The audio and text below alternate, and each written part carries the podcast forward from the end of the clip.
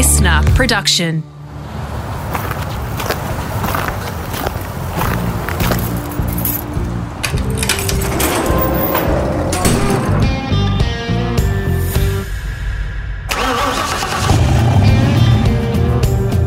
I'm automotive commentator and journalist Greg Rust, and this is Rusty's Garage. This episode is a long overdue catch up with the four time Bathurst winner Greg Murphy. The first instalment is actually way back in the Rusty's Garage library when we first launched, in fact. You can search for that later and enjoy it, or maybe even refresh your memory on some of the poignant moments in his career. Much has happened since then for Murph, so this is timely. He and I worked together for many years on the supercars coverage in Pit Lane, and now we are more or less neighbours, not quite over the fence from each other, but not far away. So I dropped round for a coffee, and away we went. The rapport beams through this conversation, as does a similar sense of humour. His dog is hanging around with us, and you might even hear a pesty summer fly too. Sorry about that. Huge thanks to those of you who sent in questions for Murph via social media. I didn't get to all of them, but where there was a reoccurring theme, we certainly tried to tackle it. For those I didn't get to, don't worry. We're going to do a Christmas Facebook Live, what has jokingly among our colleagues become known as the Grig and Grig Show, and I'll put those to him then. Keep an eye out for it. There's lots of variety in this discussion from his awesome Dodge Charger Resto project, which is finally finished and he's hoping to enjoy driving it over summer, to the work he now does for Tony Quinn's race circuits here in New Zealand and the foundation which he's immersed in. Some of the rare race cars he's now entrusted to drive, like the Ford Sierra yes, a Ford, that really marked the start of his touring car racing chapter, to a TV yarn recently in the Yardley McLaren, once raced by the late Denny Hulme. He is passionately working on trying to improve road safety and is frustrated, as you'll hear, by the lack of government action, plus a whole lot more. We begin by unpacking his wildcard drive at Bathurst recently with Richie Stanaway. For all sorts of reasons, this was a bit of a fairy tale. You get a sense that it finally gave Murph a proper sign off or farewell to a circuit that he's very closely linked to something that he didn't get to do when he stopped racing supercars and doing the enduros around eight years ago. Listen out for a moment of reflection during his final ever stint. From the Bathurst Drivers Parade to Richie earning a spot in the shootout and Murph doing his fastest ever lap there. Can you believe it? A 205, some 19 years on from the famed Lap of the Gods. We begin with the way he learned his friend and long-time supporter, Peter Adderton, was planning this wild card. Well, it was basically Pete putting it out there that the program was on. When did the notion of doing the wild card at Bathurst come up? How did that conversation happen? What did Pete say to you about, and when did that all start? Oh, that that well, it didn't start with a conversation. It started with um, you're in. no, no, with a with his one of his inf- no infamous Instagram oh, yes, posts. Infamous. and um, yeah, I got um, shown the post by I think it was Cormac, my son. He's like, oh. Pete says you're doing the doing it, oh, well, whatever he said. I can't even quite remember. I mean, it was the suggestion at that stage you know, Pete reckons you should do a wild card at Bathurst, you know, with Richie. I'm like, what? Oh, God, what's he up to now? Anyway. Were we, were we in COVID at that stage? Uh, so, we... so, so we're talking, what are we? Uh, was it like April? Oh, you could probably find it on his, on his Instagram. Um, yeah. I think it was like April 2012 2021. Okay. Yeah, 21. God, yep. it's hard to keep up, isn't it? Yeah. I'm, I'm, pretty sure it was April 21, something like that. He he um, he put it up, and um, and then it all just went from there. But I mean, effectively, you know, uh, I was I, there was not something I was. Hmm. Contemplating or, or in any way, shape, or form prepared to even consider, and and actually Richie was the same at that time. He wasn't um, he wasn't. He had. We, no one had heard from him, right? So mm. he was still flying under the radar big time. Um, I hadn't spoken to him since the you know end of the nineteen championship, and not many people had. So he he was um, very much still, um, yeah, undercover at that point. Um, So did he get enthused, and then that made you feel like, well, I'd no, like to he help didn't. this No, guy? no, he didn't get enthused. So we we effectively uh, the two of us had a. Um, I I ended up ringing him. Um, Pete does a lot of posts. You're scrolling here trying to look for an Oh. Archie. It's a long way back. it- I don't. He does a lot of posts. So, I mean, who knows when it was? To be honest, um, I can't even find it. Anyway, it doesn't matter. Um, uh, so then the you know so the phone rings and it's Peter and I didn't even answer the first call because I knew what it was about. I was just like, oh, I'm not even going to deal with this. Um, and then he rang again. Oh, for God's sake, so I better answer the phone. And he's like, oh, I'm like, I said no. Basically, I answered the phone and said no. And he's like, oh, come on, come on, come on. you know, it'd be great. And, you know, he did his full sales pitch, which, um, you know, if, well, if, you, if you're an Eskimo, you'd, you'd buy ice off him kind of deal, you know. Um, so I was like, no, mate, this is it's ridiculous. And I said, have you, anyway, have you spoken to Richie? He goes, yeah, yeah, yeah, no, he's, he's keen. I'm like, nah, I don't think that's, um, you know, telling the truth. And, uh, you know, think about it, think about it. Oh, no, no, I'm not thinking about it. It's, it's not happening. Anyway, I got off the phone and I rang Richie. Hey, how you going, mate? What's going on? I said, has Peter spoken to you? And he goes, um, he goes, oh, I've had a message from him. So straight away, obviously, he hadn't hadn't had a conversation where he said he was keen, Yeah. you know, in any way, shape, or form. So um, yeah, Pete was doing the doing the power play both ways, um, and he had had a message and he hadn't spoken to him. I said, "Oh well, just um, be prepared for the onslaught." And he go, and then Richie was like, "Well, would you look at doing it?" I said, "Nah, I- no, nah, not a chance." He's like, "Oh no, no, that's fine now. No, I'm not really, I'm not interested either."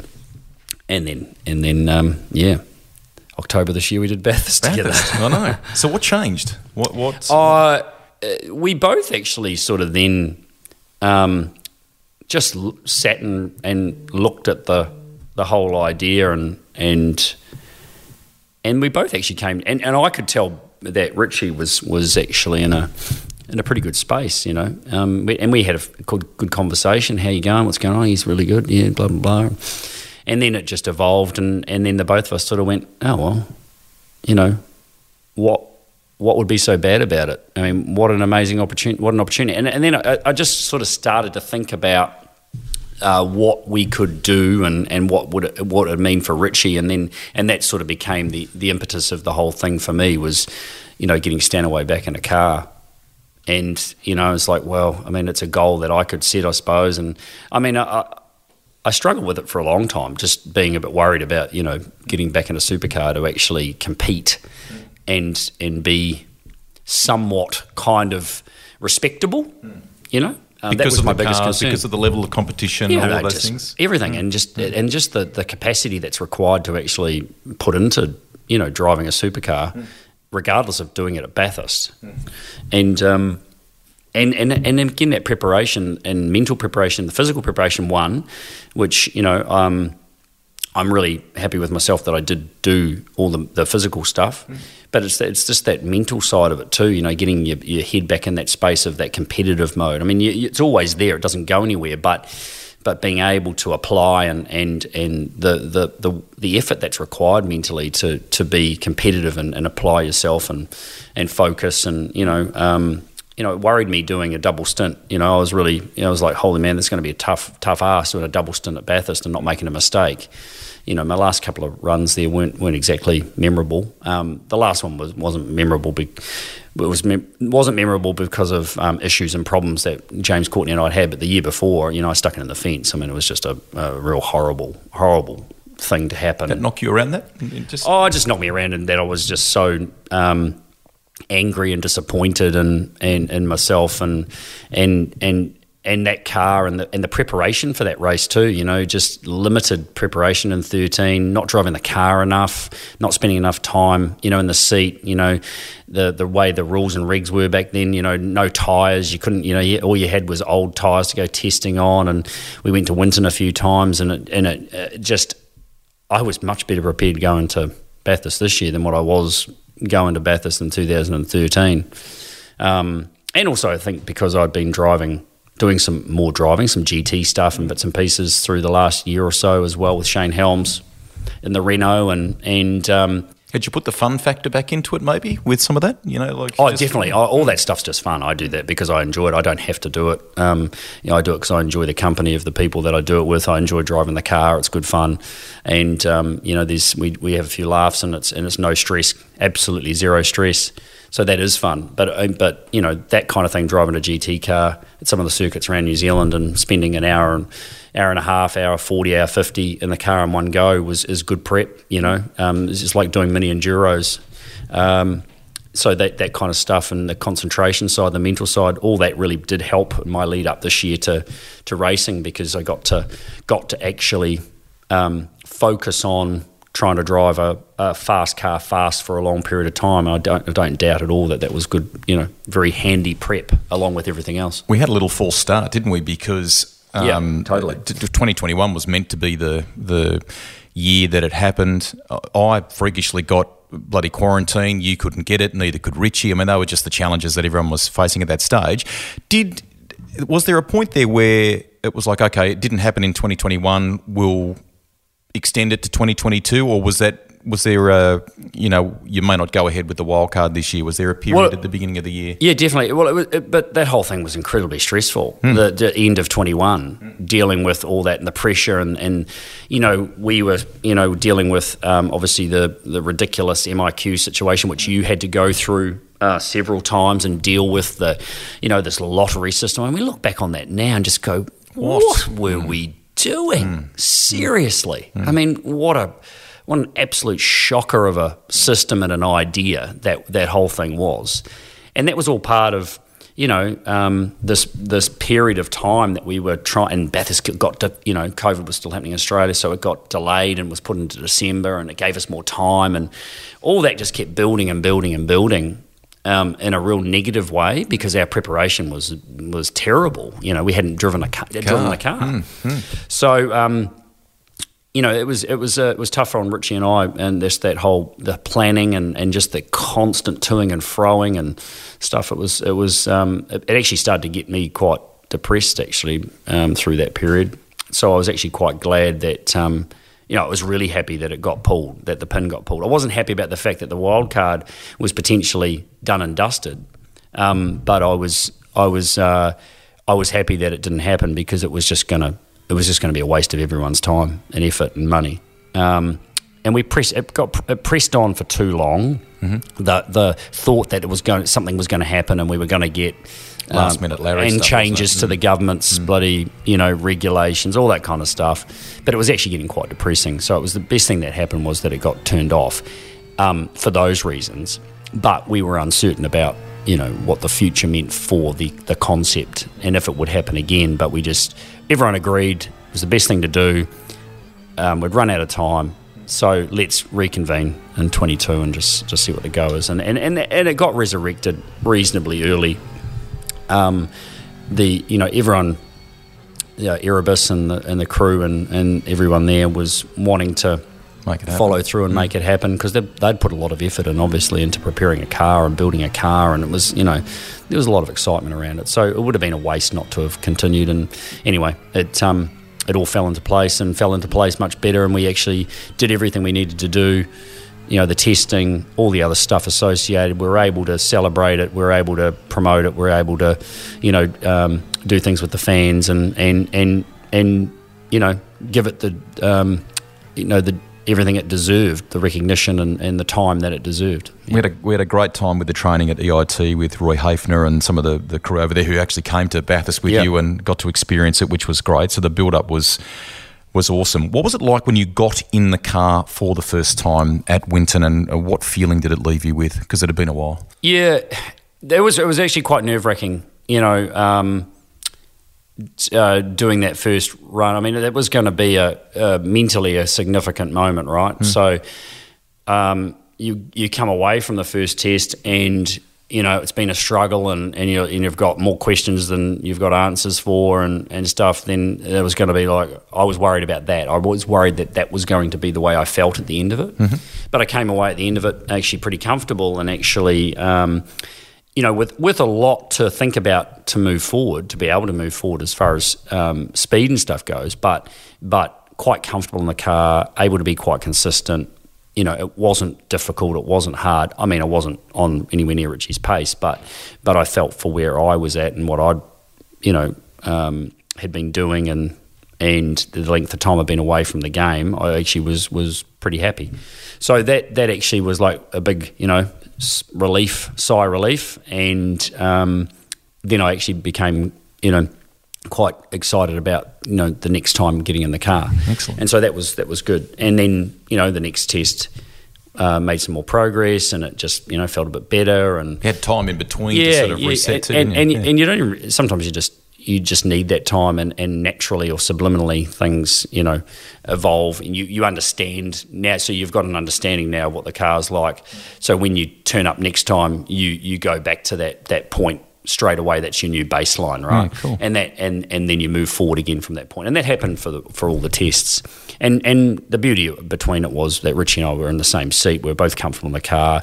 You know the car was inspiring to drive as in you you know cool. you, you you there was never a moment where you were strugg or fighting fighting it. And um and and knowing that all I needed to do was just keep improving the driving side of things and, and leave any other bits and pieces to to really Richie to work on as far as setup goes. And and, and again, feedback wise, we were we were very similar. And and you know, um, there was a lot of simplicity around it. No, you know, didn't need a separate seat insert. Didn't you know, pedals were in the right spot. We both left foot braked, which um, which made it easier too. Just I don't know, it's weird. I get in a supercar and I have to left foot brake, but I drive a a, a GT car using my right foot to brake. Um, it's bizarre. I don't know, but we're both very comfortable left foot braking a super, supercar, and it has its benefits, but it also has its negatives. Um, but um, it worked for both of us, and, and so the car, the way it was set up, pedals wise, all that kind of stuff was was very easy and simple, and, and worked for both. So you know there was some real real synergies there that um, that made a big difference and sped up the process. You said before you were you were keen to champion that whole thing of, of Richie and maybe getting another go and, and so on. Was he immediately quick? Were you rem- reminded straight away about you know what a talent he is? Yeah, it, it, it just solidified it straight away. You know, he um, he got in the car and, and you know the team and the crew were like, mm, yeah, that's not that's not been too difficult for him, has it? So yeah, he just um, he was What a like crime he was been on the sidelines, He was a duck to water. It was mm. just duck to water. He, he, I mean, as soon as he put a race suit on and put his helmet on, I mean, he had not put a helmet or a race suit on since the end of 2019. You know, and he put it on again this year, the first time, and just just like yeah, just clicked back into where it where he should have been. You know, and it was just it proved to everybody and. Um, not that it needed proving, but it, it just it just you know, say solidified the fact that he's a race car driver and that's where that's his natural habitat. Good good headspace for him too because he, he wasn't coming in to sort of prove anything. Oh, great headspace. yeah. No, he, he had, he, you know, we'd had great conversations, and it started in 2021 uh, 21 when we started the process through our um, going and announcing and launching the program or launching the wildcard. You know, our, our conversations have been very positive, and it was just awesome to listen to um, someone who'd who'd realised a whole lot of things and had managed to to actually un, unpackage so much of the of the issues and the problems and the things that were affecting him, and he'd, he'd, he'd worked it out, and he'd, he'd 100% worked it out, and so his mind was clear. It was it was um, it was amazing because you know sometimes people don't recover from those those situations, you know, and he was in a serious situation at the end of 19 through just a whole host of negatives that had you know forced him into a, a you know not a great mental space. And um, he came out the other side of it and he's just it was incredibly strong. Um, and it, was it was an, it was a great space for him to be in um, with not having any pressure. He didn't you know he he all he set personal goals and I, I think he was achieving all of them well he, he surpassed probably some um, but his his uh, the mental um, power was is it was a yeah massive strength. You know, um, he um, he didn't yeah he was doing it for the right reasons. He was doing it for his reasons and his reasons only. And if and whatever and whatever might come from that, if something good comes from that, uh, you know, if there's an opportunity or whatever, then so be it. But if it didn't, this was going to be a much better way to to sign off from being a race car driver. Um, and then, but fingers crossed, and that you know, and I'm pretty sure things will, there'll be some things that come that give them the opportunity to actually showcase those skills we saw again, um, even more so, Good. maybe. Good, he deserves it. He does. And a, a, a race like that is the sum of many parts. Your Yep. your training, your testing, um, the fact that you so seamlessly, you know, worked well together from a, a feedback point of view. No seat insert needed, as you as you said. But for me, uh, looking on the outside in, a little bit of fairy tale in that too. I mean, what a fantastic culmination of things. You know, probably your last Bathurst 1000, bringing Richie back. Um, the week went unbelievably well for you, mate. I mean, w- w- 205, fastest ever lap around the mountain that you've done. Awesome. Just awesome. Uh, there was. There was a lots of lots of box ticking. Um, that um, yeah, that that went a little bit fairy tale in our in our way because these, these things can quite easily go the other, Other way, way. can't they? I mean, did you think? Did you think, for example, when Will Brown and Frosty had that incident at Pukekohe, that was it in jeopardy then? With, with Well, I think it was. I mean, uh, there was there was definitely question marks. I mean, it was genuine. It wasn't. We weren't weren't playing up to that. I mean, I, I saw the crash and was like, holy, and, and then had a look at the car, and you know, the Erebus boys were were getting having a good look over it while it was sitting in the garage there, um, uh, at Pookie, and it's like far out. That's um, Heavy. That's significant. I mean, and it was really, you know, just about everything can be fixed, but it, it's the it's the timelines. You know, the timelines were so tight. And we were in, they were in another country. You know, the, everything had to be flown back to Australia, which was you know, luckily all that went to plan. Um, and then um, the crew got to work. So, but you know, it needed to be the car needed to be delivered to you know, um, Erebus's fabrication shop and, and be analysed and and um, um, evaluated before you know really they knew. But man, they got into it and um, they just uh, just nailed it, absolutely smashed it out of the park. So. Listen, I think there was some jeopardy. Fortunately, it didn't. It didn't get to the point where there had to be a, a plan B, you know, sorted in a short period of time. So, um, so it was yeah, a little bit nerve wracking there for a little while. What did you walk away with on the Monday? I mean, you had all your family there to see it, which I think's awesome. Um, you know, rock solid result for you. Um, great for Richie. What, what did you when you drove back from the mountain on Monday? What did you talk about? Yeah, um, not a lot.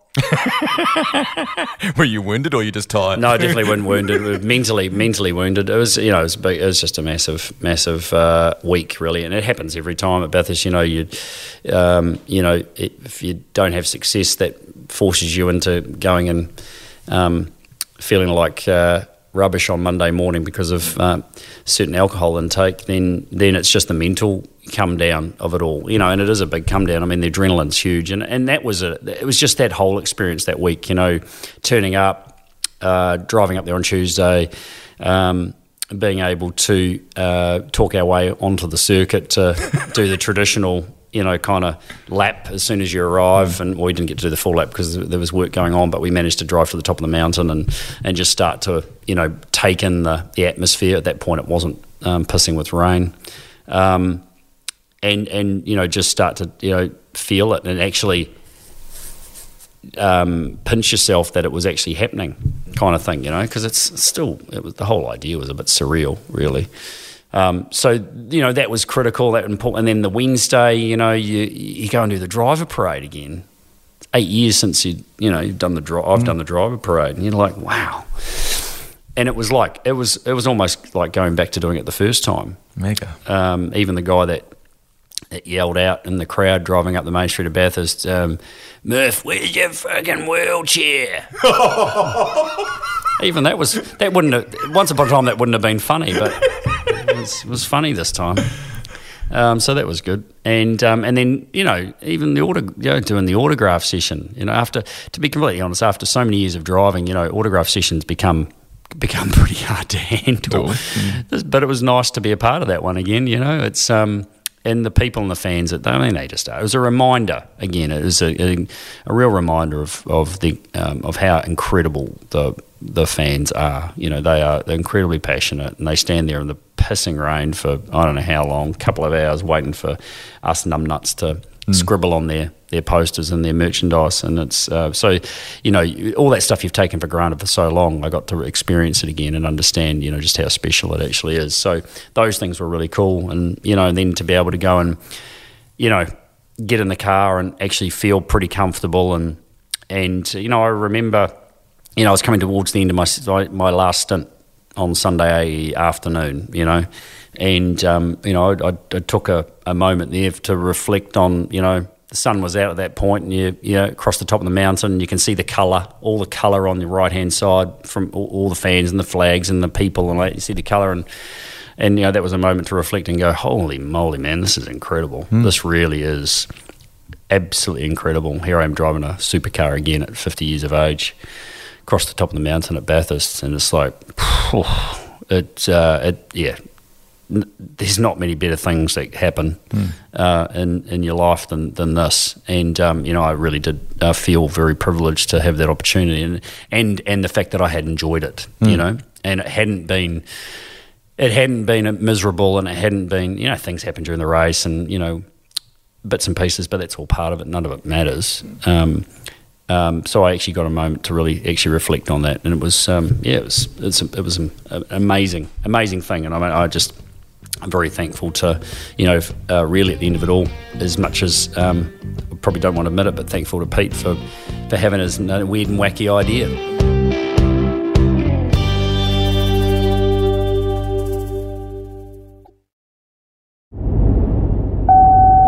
Okay, does anyone else have goosebumps?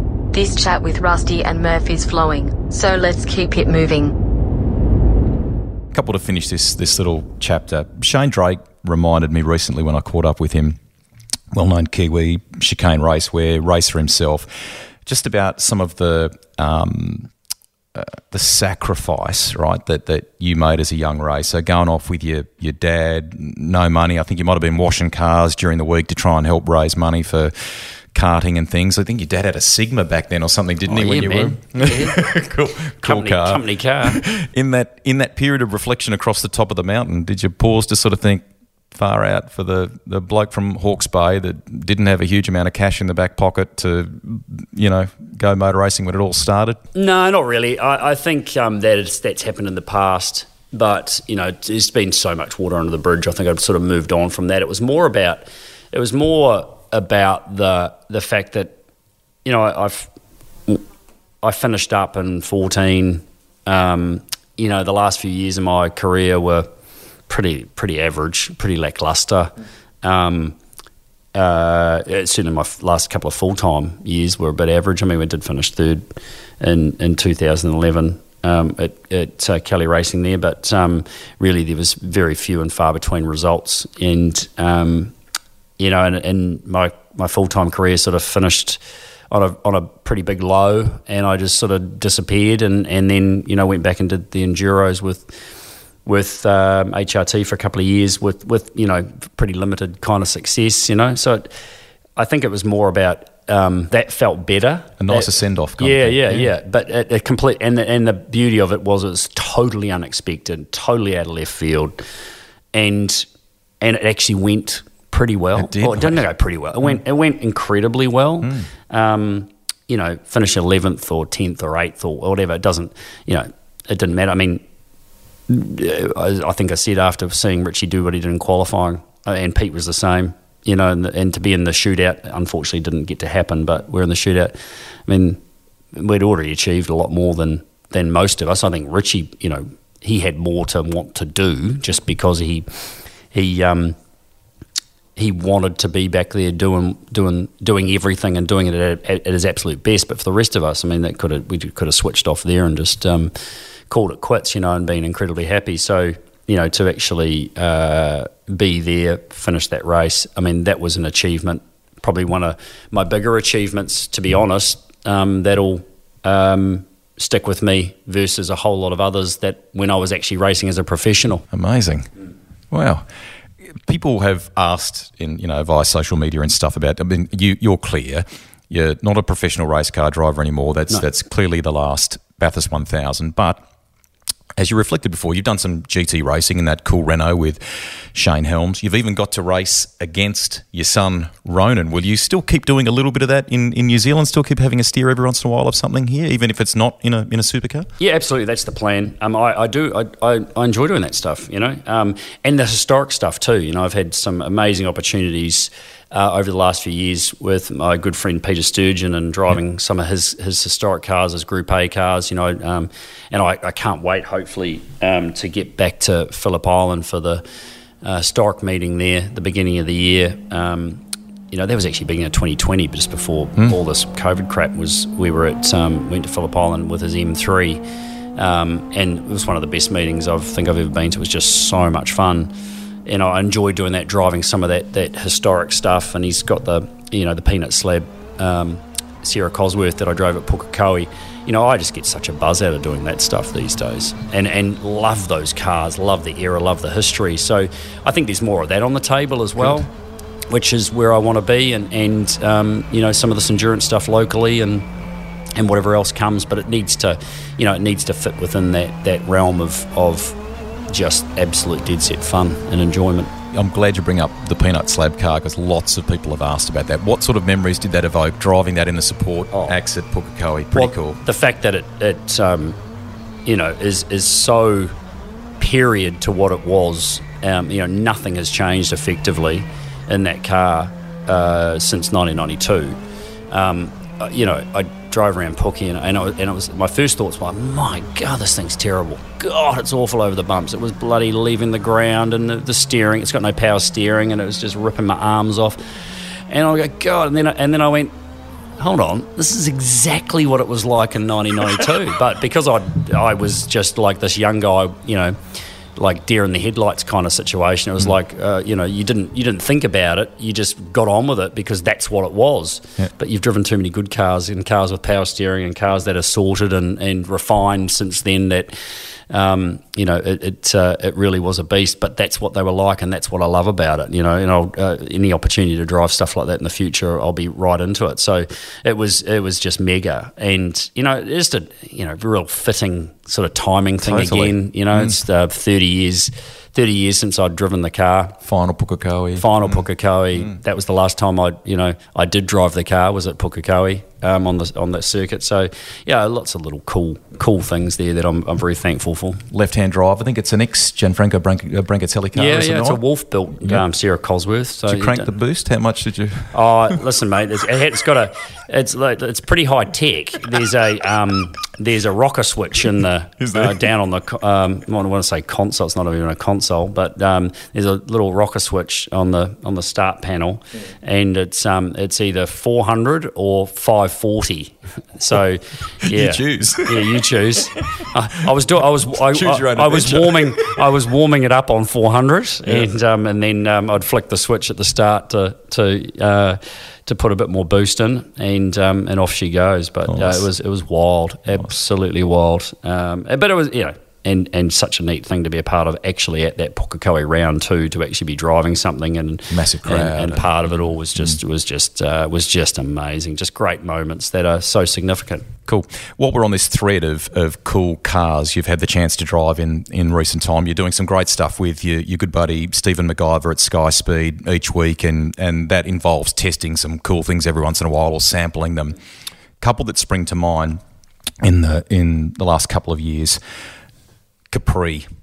Tell us about that baby. It, was a Zakspeed Capri, wasn't five, it? Zac yeah. Speed, yeah. What was um, that thing like? Again, Shane Helms has got that car, um, and it's it's it's such a significantly iconic looking car, right? Mm. Just um, you know, anyone that's uh, you know has been through following touring car racing, you know, through from you know seventies, eighties, nineties, all that. I mean, this thing is just so such a special thing. So it's uh, yeah, a genuine Zakspeed car, um, and I got to drive it a couple of years ago. Fingers crossed, I get to have a drive of it again at some stage. We're, we're off to uh, the George, George Begg Festival down south next year, so that's Excellent. at the end of March, and, and I'm I'm, hope, I'm thinking I think Shane's going to bring that car down there. It'll be a wonderful place to drive it around. We'll be around Teretonga, so yeah. fingers crossed that might happen. Um, just glorious. You know, you have this perception around, as I say, but like the slab. Mm. I mean, it was a late '80s car. Um, you have this perception about stuff that's old that it's not going to be great, or it's not going to be good to drive, or it's just going to be agricultural and all this kind of stuff. And then you drive it and you go, you, then you reflect and go, you know, back in the 80s, or 70s, whatever. I mean, think what people were doing in the 60s. But that was cutting 50s. edge then, wasn't yeah, it? it was, and, and you go, well, they were clever. They were, you know, they they were building stuff. They had understanding. They, it's not like they were numbnuts building these cars. I mean, they're, they're clever, clever people. And you drive it and you go, oh my goodness gracious me. You know, the, the smarts and the engineering and the way the car felt, I mean, just sublime, just beautifully done. And, and everything works just like it should and like you'd expect it would in a more modern, you know, design Mm. vehicle. You know, it's still analog, which is great. You know, everything's analog. You know, you know, there's no electronics helping you. There's no no switches and no paddles on the you know for gear Mm. shift and, and compressors and hydraulics and it's all analog, but just just gorgeous, Mm. absolutely gorgeous. Did everything that you expected to do, and and um, you know just uh, a, a pleasure, but also very o- an honour to drive to drive something like that. Just just mega. let's highlight, underscore that word because honour really filters into driving Denny Hulme's machine very recently at uh, at Hampton Downs, Yardley McLaren. How did that come about? What was that thing like? Um, where, give us a little bit on the, the history of the car too. I've actually driven it um, before. I drove it a few years ago. Uh, I can't remember exactly. Uh, it was you know way pre way pre COVID, so maybe three or four years ago, I suppose, um, at Hampton Downs, and um, kindly um, uh, was allowed to do that. Uh, the Giltrap Group owned that car. Um, you know, preserving a, a very important piece of um, wonderful history and also history with Denny Hulme.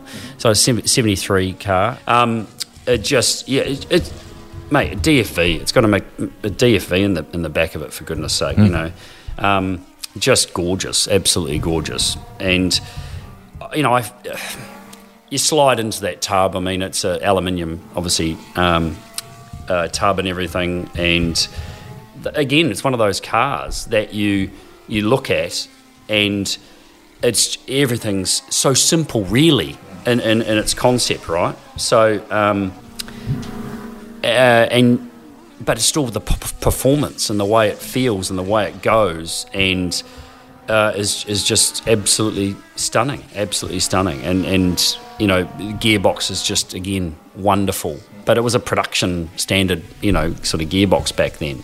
Um, but it, it really, it, it really just is a glor, uh, just glorious to drive. And I feel again uh, one of those things that I'm very privileged uh, to actually have a have a go in because it's um, it's a um, as far as um, you know history goes, it's, it's such an, an important integral piece of New Zealand motor piece racing of history, piece of history. Well, and yeah. also you know, Globally, Denny, yeah. Denny, Denny Hulme, um, you know, and what he what he achieved as as a Formula One driver.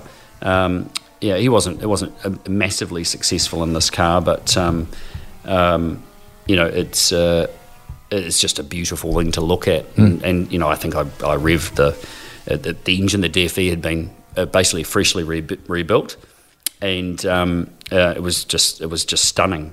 Uh, You stop yourself. What'd you rev it to? Oh, I, I got to up to about um, uh, what did I get up to? Uh, about eight, nine, just under nine grand, and, and obviously they they rev through to um, uh, 10, 8 or something. I think is where, where they sort of used to drive them up to. Um, so just yeah, just yeah. I, I, again, I, I, that's the kind of thing that I just absolutely love, absolutely love. Um, While you're finding that, give me a sense of, of mindset when you Oh, get he got, to he got go- pole position uh, at the f- very first race in South Africa, and um, I'm pretty sure this has actually become harder to find than I thought it was. I think he won. The, I think it was the Swedish Grand Prix. Jeez, I'm terrible at remembering some of this stuff. So you know, so that was that was really where the the details of the car were.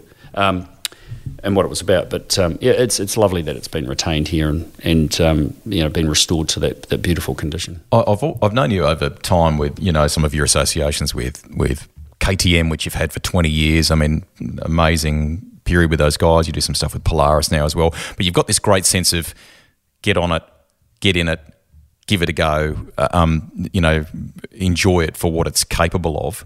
But what's the mindset when you get entrusted with something like that? Do you explore it, but with a sense of preservation because it is such a beautiful thing. How do you, how do you, and, you know, you're wanting to make sure that shifts are nicely done, and what, what, what do you? Well, yeah, you do, but I mean, the thing about it is, it's you know, I've driven, fortunate to drive a lot of race cars over over a long period of time, and and and you've just got this, um, you know, uh, a, a, pretty good understanding. I mean, it's, it's slicks and wing car. Mm. Um, you know, it's a, a H pattern gear shift. You know, got a heel and toe, and the pedals where they're supposed to be, and and, and so you, you know you understand uh, uh, pretty clearly.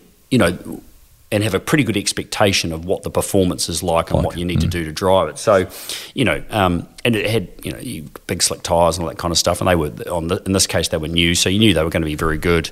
Brakes, everything's new in the car. I mean, you've got to got to ensure that you're com- comfortable and confident with the person that's actually prepared these things, things. too. You just mm. want to go dive into something that that's been sitting around for 15 years and mm. someone's just given it a kick in the tire and put some fuel in and fired her up because you know that's off probably, you go, mate. off you go, mate. So and especially something that's as, as uh, powerful and as uh, performance orientated, but also this is an inc- incredibly expensive car too. Mm. So, but you know you.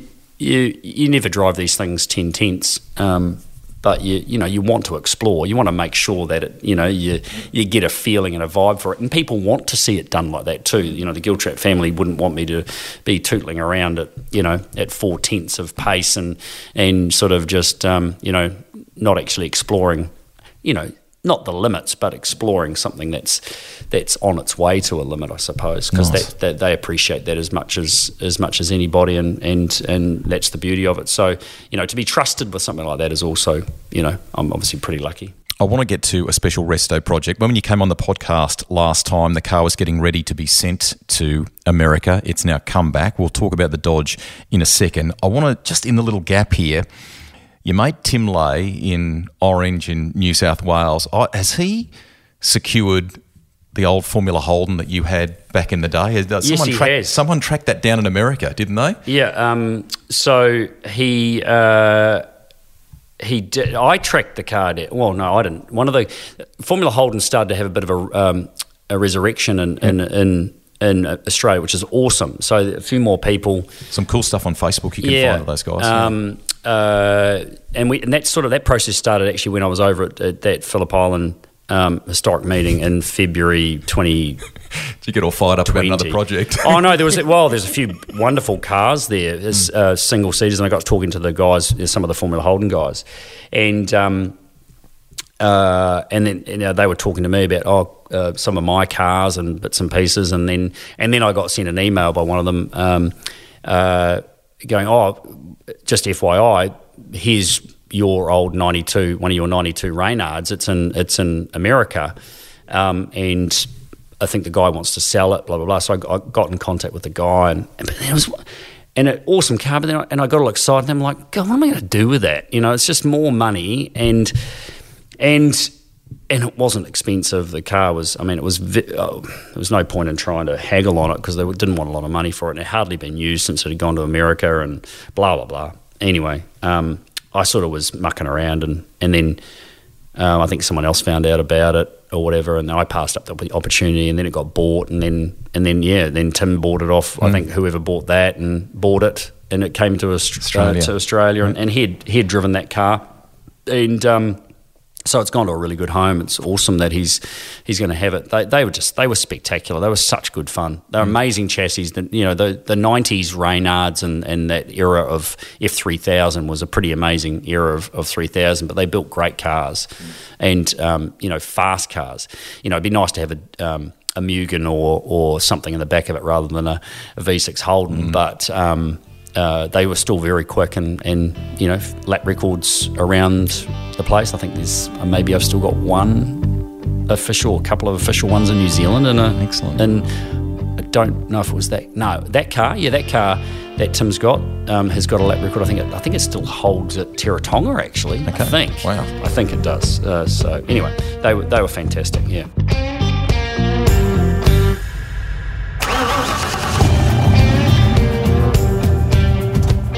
Fond memories of Murph in a Formula Holden. I was pretty green and new to commentary back then, working on the PA at Eastern Creek, trying to learn the craft in the early to mid 90s.